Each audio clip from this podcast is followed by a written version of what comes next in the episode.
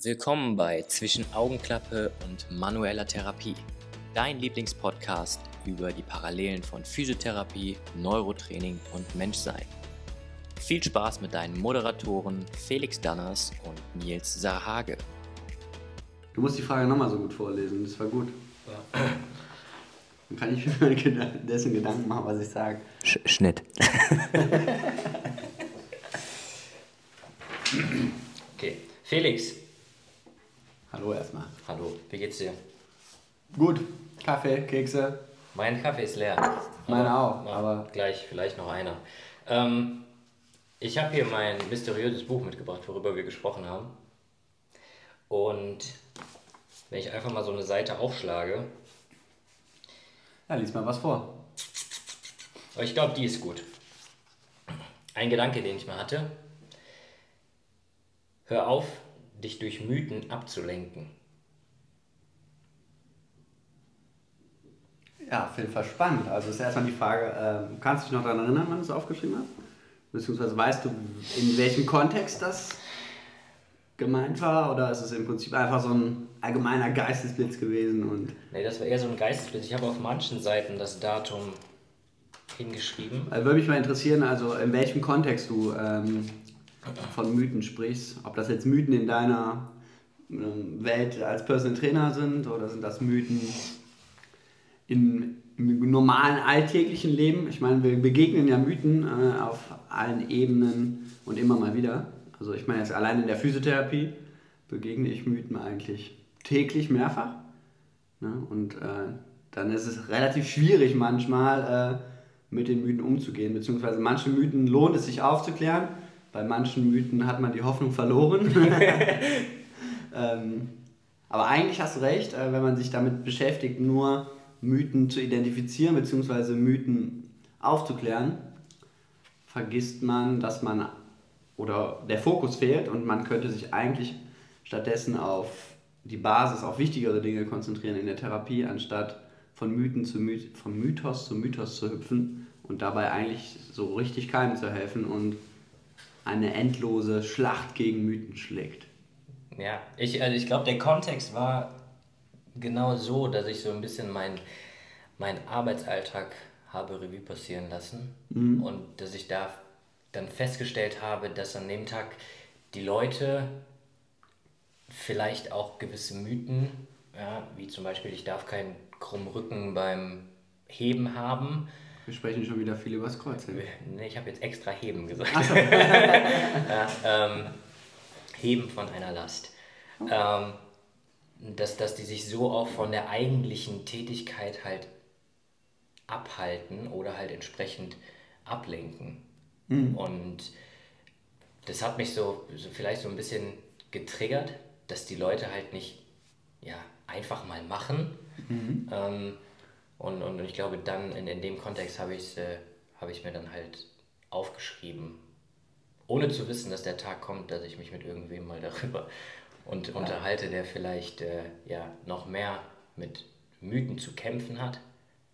Ähm, aber da würde mich jetzt eher interessieren, was das denn so täglich für Mythen sind, denen du ausgesetzt bist. Ja, also es ist klassischerweise natürlich so, dass ähm, ein Mensch zu mir kommt, der Probleme hat, sei es Schmerzen, sei es irgend, irgendwas arbeitet nicht so, wie es arbeiten sollte. Und dann ist häufig in irgendeinem Kontext schon mal ähm, eine Aussage gefallen, die sich dann meistens, wenn derjenige davon berichtet, als Mythos rauskristallisiert. Also klassischerweise so dieses Thema, okay, ich war beim Arzt und ich habe Rückenschmerzen und der Arzt hat gesagt, meine Haltung ist schlecht. Oder, beziehungsweise um das noch spezifischer auszudrücken, schlecht ist ja sehr allgemein gefasst, zu sagen, okay, mein oberer Rücken ist krumm und deswegen habe ich eine schlechte Haltung und daraus resultiert Problem XY. Aber ist das ein Mythos? Oder ist der Mythos, dass das Problem daraus resultiert? Der Mythos ist, dass das Problem daraus resultiert. Okay, verstehe. Ja. Na, also dass im Prinzip jetzt in diesem Fall der krumme Rücken zu Problem XY führt. Mhm. Und da erstmal aufzuklären, so hey, schau mal, es gibt da eigentlich gar nicht die Kategorisierung von richtiger Haltung, falscher Haltung mhm. und dass daraus überhaupt auch das Problem entsteht, ist sehr schwierig und das dauert meistens erstmal Zeit, das aufzuklären. Das ist so klassischerweise ein Mythos. Ich glaube aber so der größte Mythos, der ist sicherlich auch schon mal begegnet, ähm, ja, meine Wirbel sind ausgerenkt oder ähm, eine Rippe ist rausgesprungen, die Bandscheibe ist rausgehüpft. Ähm, und Diese rausgehüpfte. Ja, einfach rausgesprungen. Ja. Und dann ist man erstens erstmal lange damit beschäftigt, die passende Bandscheibe zu finden. Beziehungsweise erst einmal dann aufzuklären, so schau, schau mal, meistens nehme ich mir dann ein Skelett zur Hand oder ich habe auch so eine schöne App, da kannst du dann die Anatomie sehen. Mhm. Und dann überhaupt mal zu sagen, so, mal, das ist deine Bandscheibe, die Bandscheibe hat die und die Funktion. Und dann auch zu sagen, okay, ähm, vor der Wirbelsäule mit dem dazugehörigen Bandscheiben, mit der dazugehörigen Bandscheibe pro Segment gibt es ein Band davor, dahinter gibt es ein Band, ne, und dann kommt das Rückenmark und dann gibt es noch hinterm oder äh, Spinalnerven, die ja vom Rückenmark austreten und alles. Und dann wird den Leuten erstmal klar, so, okay, krass, wenn da was rausspringen würde, rausrutschen würde, dann hätte, hätte ich ein ganz andere Problem. Genau, ich glaube, dann läge ich jetzt auf Intensivstation oder irgendwie schon in, unter der Erde. Und ähm, ja, damit so ein bisschen aufzuräumen, kostet immer sehr viel Zeit. Ja. Und ich würde mir dafür ein bisschen wünschen, dass es vielleicht da einfach mehr Aufklärung gibt. Oder vielleicht einfach auch dieser Sprachgebrauch nicht mehr so stattfindet. Ich habe was ausgerenkt oder mhm. meine Bandscheibe ist geplatzt. Mhm. Und äh, ich glaube, das wird einerseits der Bandscheibe oder dem Rücken in der Komplexität nicht gerecht. Und ähm, andererseits macht es uns halt auch komplett fragil. Ne, also, also ich habe noch keinen Menschen gesehen, wo die Bandscheibe geplatzt ist. Also es kann sicherlich äh, Möglichkeiten geben, wo ein sehr hohes Trauma auf die Bandscheibe wirkt. Mhm. Ne, ich sag mal, sei es jetzt wirklich ein Autounfall oder irgendwas sehr Extremes. Aber dann ist das nicht das Problem, dass ich ein Gefühl einer Ausrenkung habe, sondern dann habe ich meistens echt einen, einen inkompletten Querschnitt, einen Querschnitt, was auch immer. Also richtig große Problematik, die sich auch ganz anders in der Symptomatik äußert. Ja, ich würde gern bei dem Thema bleiben, weil da aus Trainersicht, ich meine, ich spreche ja auch viel mit Physiotherapeuten, die anderes Wissen von mir haben wollen, was die vielleicht nicht so bekommen in ihrer mhm. Ausbildung. Ähm, aber dieses klassische, ich meine, das ist mir auch schon begegnet bei Leuten, die dann gesagt haben, irgendwie im Training, heute kann ich das nicht machen, weil ich habe mir gerade den Wirbel ausgerenkt. Ähm, wie die Leute das bei, bei dir als Therapeut dann wirklich beschreiben. Es ist tatsächlich häufig wirklich so, klassisches Beispiel, ja, ich habe Rückenschmerzen und dann ne, in meiner Anamnese frage ich dann, ob es irgendwie dafür einen Auslöser gab, äh, ne, ob es ein Ereignis gab, was ja. vielleicht dazu geführt hat, dass der Rückenschmerz entstanden ist. Und dann ist halt häufig so, ja, ich habe eine Bewegung gemacht oder ich habe äh, falsch gelegen und ich glaube, ich habe mir da was äh, ausgerenkt. Mhm. Ja, und dann ähm, schaut man natürlich erstmal, okay, in welchem Bereich, von welchem Bereich reden wir, wie äußert sich deine Symptomatik, was gab es vielleicht wirklich an Bewegung, was dazu geführt hat für, zu diesem Gefühl. Genau, und dann gucke ich mir das eigentlich erst einmal an, bevor ich dann direkt mit dem Mythos aufräume, ähm, weil im Endeffekt möchte derjenige ja natürlich mit seinem Problem auch erstmal ernst genommen werden. Und wenn ich natürlich direkt sage, so, was ist das für ein Bullshit, äh, dann ist da irgendwie, haben wir keine gute Basis, um eine Behandlung zu führen. Nee, das stimmt. Ne, und dementsprechend schaue ich mir dann immer erstmal an, okay, ja, ich mache im Prinzip verschiedene manualtherapeutische Testungen, schaue aber auch erstmal an, wie bewegt sich derjenige, welche Bewegungen gehen, gehen alle Bewegungen, gibt es dann Schmerzen, gibt es Bewegungseinschränkungen. Genau, und da lässt sich eigentlich schon häufig identifizieren, was das eigentliche Problem ist. Und ähm, dann kann man nochmal zurückkehren und sagen, schau mal, das ist jetzt gar nicht deine ausgerenkte Wirbel gewesen, sondern der ist an Ort und Stelle, sondern ist es vielleicht einfach als Folge dessen eine Regulierung deiner Muskelspannung oder deiner Muskelspannungszustände, mhm. die dann eben zum Beispiel dafür sorgen, dass auf einmal eine Form von Verspannung von Schmerz auftritt. Mhm. Und dann kann man dann natürlich die Behandlung dahingehend eben steuern, ne? dass man eben sich dann entweder um diese verspannte Muskulatur kümmert und das dann gerne auch kombiniert mit Bewegung oder überhaupt erstmal ein Bewusstsein dafür schafft, wie eine Wirbelsäule bewegt und das so ein bisschen schult. Das klappt eigentlich immer ganz gut, aber ja, das ist meistens erstmal so ein Prozess, um mit diesem Mythos aufzuräumen. Ja, ja die Erfahrung habe ich auch gemacht. Ich darf natürlich nicht wie du jetzt die Leute auch entsprechend anfassen und manualtherapeutisch ähm, ja, behandeln. Mhm. Äh, aber was in dem Kontext immer spannend war, dass die Leute dann, wenn sie in Bewegung gekommen sind, mhm. ja, dass dann so teilweise dieses klassische Knackgeräusch da mhm. und hier und da mal aufgetreten ist und dann ähm, auch meistens die Leute gesagt, ah, jetzt ist wieder drin. Mhm. Und meine Antwort darauf dann häufig ist einfach gewesen, da haben wir ja Glück gehabt. Mhm. Ne?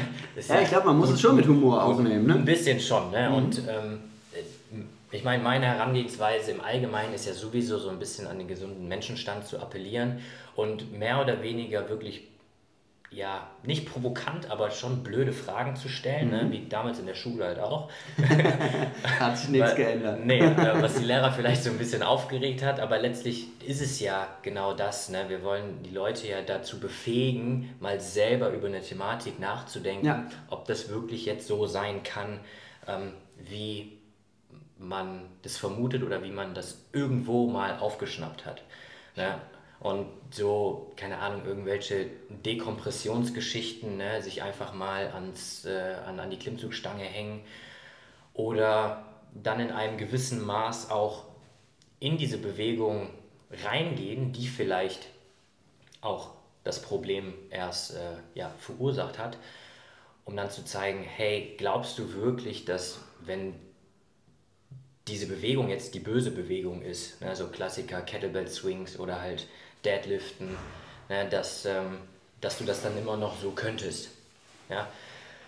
Und ähm, ja, das, wie du schon sagst, ne, ist halt diese, dieser schmale Grat zwischen Leute ernst nehmen, aber trotzdem mit Humor die Leute in ein, ja, in eine richtig, in, ein, in das richtige Gedankenkarussell so zu, zu bringen. Ja.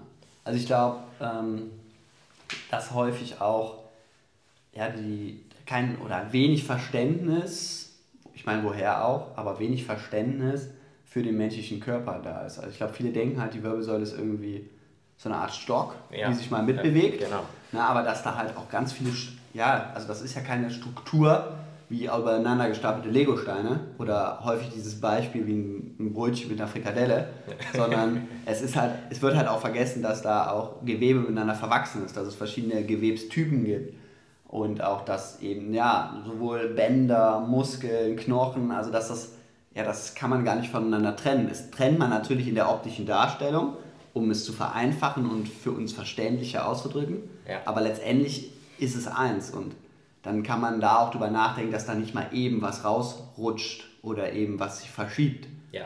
Und ähm, ich glaube, wenn man dann auch erstmal erklärt, woraus, aus, aus welcher Bindegewebsform eben auch so eine Bandscheibe bestehen kann und dass auch dieses Bindegewebe enorm elastisch ist und enormen Druck aushalten kann, ja. ich glaube, dann ist direkt so, wow, okay, krass. Ja. Erklärst das kann das, ich. Ja, erklärst du das allen Leuten so strukturell und. Ich versuche halt so eine Mischung zu finden. Einerseits versuche ich sehr praxisorientiert zu arbeiten, ne? also auch zu sagen, mal, meistens klassischerweise erzähle ich so ein bisschen den groben Aufbau. Mhm. Ähm, na, ne? also eben knöchernd, ligamentär mhm. und eben ja, Bindegewebs strukturell.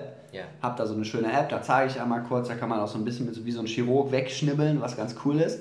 Und da wird dann meistens auch nochmal deutlich, äh, wie viele Schichten da auch übereinander sind, wie viel aneinander gewachsen ist. Ja, ja und dann versuche ich direkt auch zu ermutigen, wie, ja, wie robust unser System ist. Ja. Ne? Also zu sagen, ey, schau mal, deine Wirbelsäule äh, kann die, die und die Drücke aushalten, kann die und die Bewegungen machen.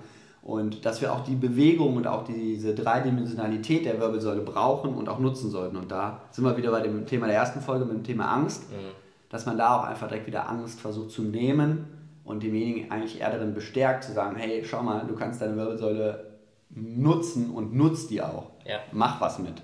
Ja, klar. Ja, und meistens klappt das ganz gut. Ähm, es hängt natürlich so ein bisschen davon ab, wie groß ist auch das Interesse Wer gegenüber. Genau. Ja, klar. Wenn jetzt jemand, ich sag mal, für diese Thematik einfach kein Verständnis hat oder auch kein Verständnis aufbringen will, dann ist das vollkommen okay. Aber dann gehe ich natürlich auch so nicht ins Detail. Nee, nee, klar. Na, dann ja, dann nimmt man es vielleicht eher ein bisschen lockerer, ein bisschen mit Humor und kümmert sich dann um den Ist-Zustand, als dass man sich dann eben die Ursache oder das Problem als solches zu genau anschaut. Ja, ich hatte gerade den gleichen Gedanken mit Angst nehmen, ja, in Bewegung zu gehen. Ja. ähm, weil auch da letztlich ja, der Appell an, an das logische Nachdenken, ja, dass ja auch die umliegende Muskulatur dafür da ist, diese Strukturen zu schützen und zu stützen. Ja. Ne? Und dass das ja auch dann vielleicht so ein Anreiz sein kann, die Leute dazu zu motivieren, zu sagen, ey, du kannst diese Strukturen stärken ja, und entsprechend ja auch das Verletzungsrisiko, egal in welchem Kontext, dadurch ähm, minimieren. Ja. ja und und ähm, ich glaube, wenn dann die Leute sagen, ach ja, stimmt und guck mal hier und ähm, dann, wie gesagt, anfangen in die Bewegung zu kommen, dass ja, die, die, die Motivation dadurch ja, angehoben wird und wie du schon gesagt hast, dass die Angst da so ein bisschen in den, in den Hintergrund rückt. Ich nutze in dem Kontext gerne auch das Wort Belastbarkeit. Mhm. Dass jede Struktur in unserem Körper eine gewisse Belastbarkeit hat und auch dementsprechend eine Grenze der Belastbarkeit. Und wenn wir die Grenze überschreiten, beziehungsweise massiv überschreiten, können Strukturen beschädigt werden, kaputt gehen. Mhm. Und diese Grenze lässt sich natürlich aber ja auch verschieben. Die Grenze ist einerseits vorgegeben von je nach Strukturtyp. Ein Knochen hat eine andere Belastbarkeit als vielleicht ein Band. Ja. Und ein Band hat eine andere Belastbarkeit als jetzt vielleicht eine nervale Zelle. Mhm.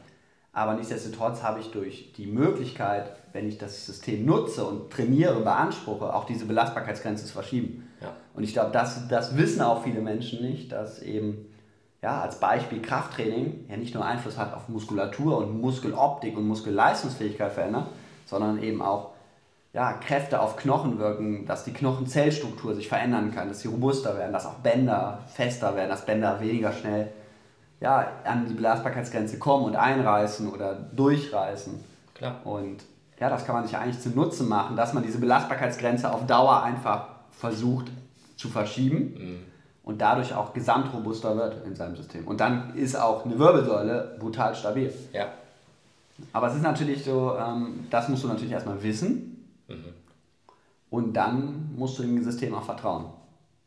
Ja, definitiv. Ja, ich bringe da auch immer gerne das Beispiel, ähm, der Entwicklung.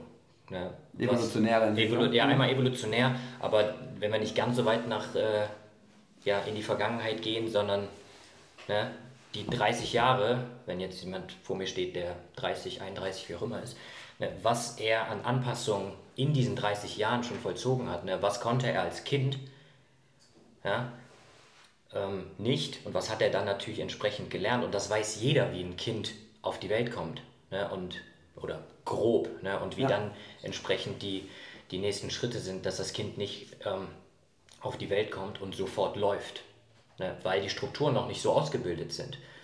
Ja, und ähm, ähnlich wie mit einer Sprache oder irgendeiner anderen Fähigkeit ja, oder Fertigkeit, die man halt gelernt hat, weil jeder hat irgendwie eine Profession, womit man sein Geld verdient. Ja. Und ob das jetzt der Bäcker ist oder der IT-Typ, wie auch immer, ähm, letztlich ja auch auf neuronaler Ebene findet eine plastische Veränderung statt. Ne? Deshalb heißt es ja auch Neuroplastizität. Ja. Und der, ich weiß nicht genau wer, ich glaube der Professor Dr. Spitzer, ja, Neurologe, der hat das Beispiel gebracht, wie Neuroplastizität, also wie sich quasi ähm, die, die, die Neuronen, die Nerven verbinden.